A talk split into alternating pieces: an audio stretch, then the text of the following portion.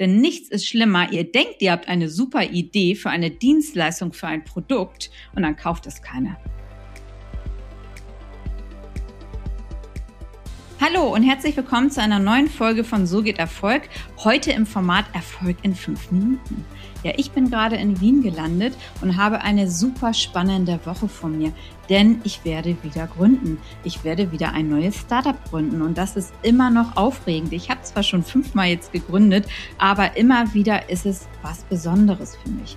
Und als ich vor sechs Jahren mein erstes Startup gegründet habe, habe ich so viele Themen falsch gemacht, die halt wirklich sehr viel Geld mich im Nachhinein gekostet haben. Und in dieser Folge möchte ich auf sechs Themen eingehen, die du wirklich vor Gründung klären solltest, um genau diese Kosten nachher nicht zu haben, die ich hatte.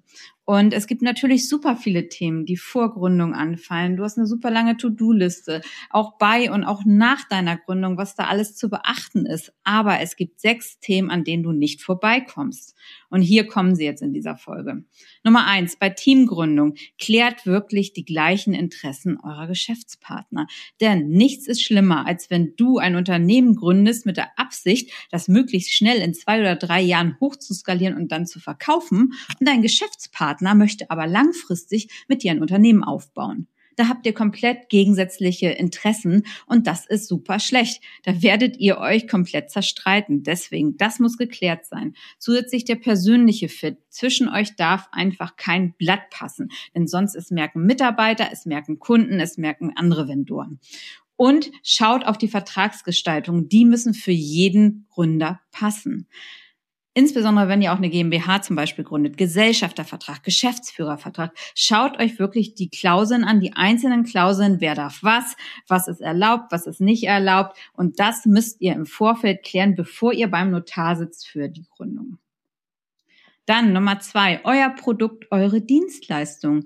Dafür muss es natürlich Abnehmer geben für das Produkt und zu welchem Preis auch. Denn nichts ist schlimmer. Ihr denkt, ihr habt eine super Idee für eine Dienstleistung, für ein Produkt und dann kauft es keiner. Das ist das, absolute Horrorszenario für jeden Gründer. Das heißt, guter Research schaut wirklich, wer sind eure Kunden, wer sind eure Abnehmer und auch welchen Preis bezahlen die dafür. Denn da steht und fällt nachher mit eure Finanzplanung.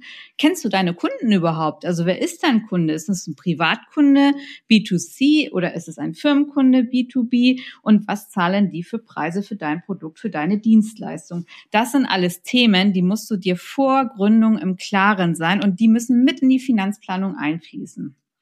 Dann solltest du natürlich Gedanken machen zur Rechtsform. Was möchtest du für eine Rechtsform haben? Ob, wenn du alleine gründest, ein Einzelunternehmen, machst du eine GmbH, eine GbR, eine AG. Das ist essentiell. Du kannst zwar im Nachhinein alles ändern, aber wenn du zum Beispiel jetzt schon gleich siehst, du möchtest das Unternehmen in drei Jahren vielleicht verkaufen, dann macht eine ähm, Rechtsform sind, die bei Investoren beliebt ist, zum Beispiel die deutsche GmbH, super beliebt bei Investoren, super gut zum Verkaufen, ähm, das musst du dir vorher überlegen, denn dann hast du nachher nicht den ganzen Umschreibekram und kannst es gleich von Anfang an richtig aufsetzen.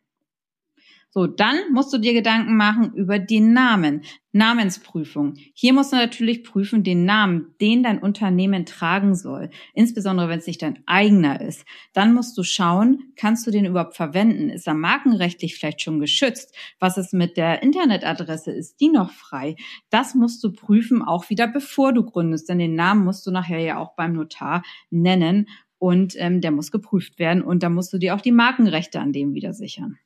Dann natürlich die Geschäftsadresse, musst dir Gedanken machen, in welcher Stadt soll die, deine Geschäftsadresse sein? Wo möchtest du gründen? Vielleicht auch mal schauen, was gibt es für Städte, die dann äh, vielleicht auch Förderung für Gründer haben. Aber das super wichtiges Thema. Wo willst du gründen? Und last but not least, deine Finanzen.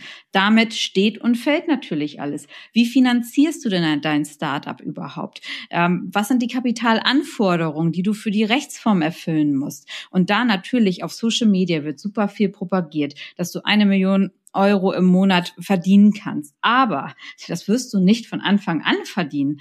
Denn erstmal hast du ja ganz viele Kosten und du kannst nicht davon ausgehen, du kannst nicht vom Best Case ausgehen, dass du von Tag eins gleich Kunden hast. Du musst immer auch mit dem Worst Case planen. Das heißt, wenn du mal drei oder vier Monate, vielleicht sogar sechs Monate ohne Kunden durchhalten musst, bis auch das erste Geld eingezahlt wird, das muss dir immer im Klaren sein, dass du für diesen Worst Case planst, wenn du nicht sofort in die Insolvenz schlittern möchtest. Ich sage mal, Finanzen und Kunden sind das Allerwichtigste. Also das heißt, dein Produkt muss natürlich verkaufbar sein an Kunden und Finanzen im Griff haben. Du musst alles auch finanzieren können oder ihr müsst es finanzieren können. So, das waren jetzt meine sechs Themen, die aus meiner Sicht super wichtig sind, Vorgründung zu klären, damit du anschließend halt nicht höhere Kosten hast oder damit du vielleicht nicht gleich in Insolvenz wieder reinläufst. 80 Prozent der Startups scheitern in den ersten drei Jahren und vieles hängt an drei Gründen. Entweder Finanzen, Finanzen nicht richtig geplant, das Produkt lässt sich nicht verkaufen, also keine Kunden, oder das Team zerstreitet sich. Und genau das wollen wir verhindern bei deinem Unternehmen. Es soll ja erfolgreich werden. Ich hoffe, dir hat die Folge gefallen und du schaltest beim nächsten Mal wieder ein. Eure Corinna.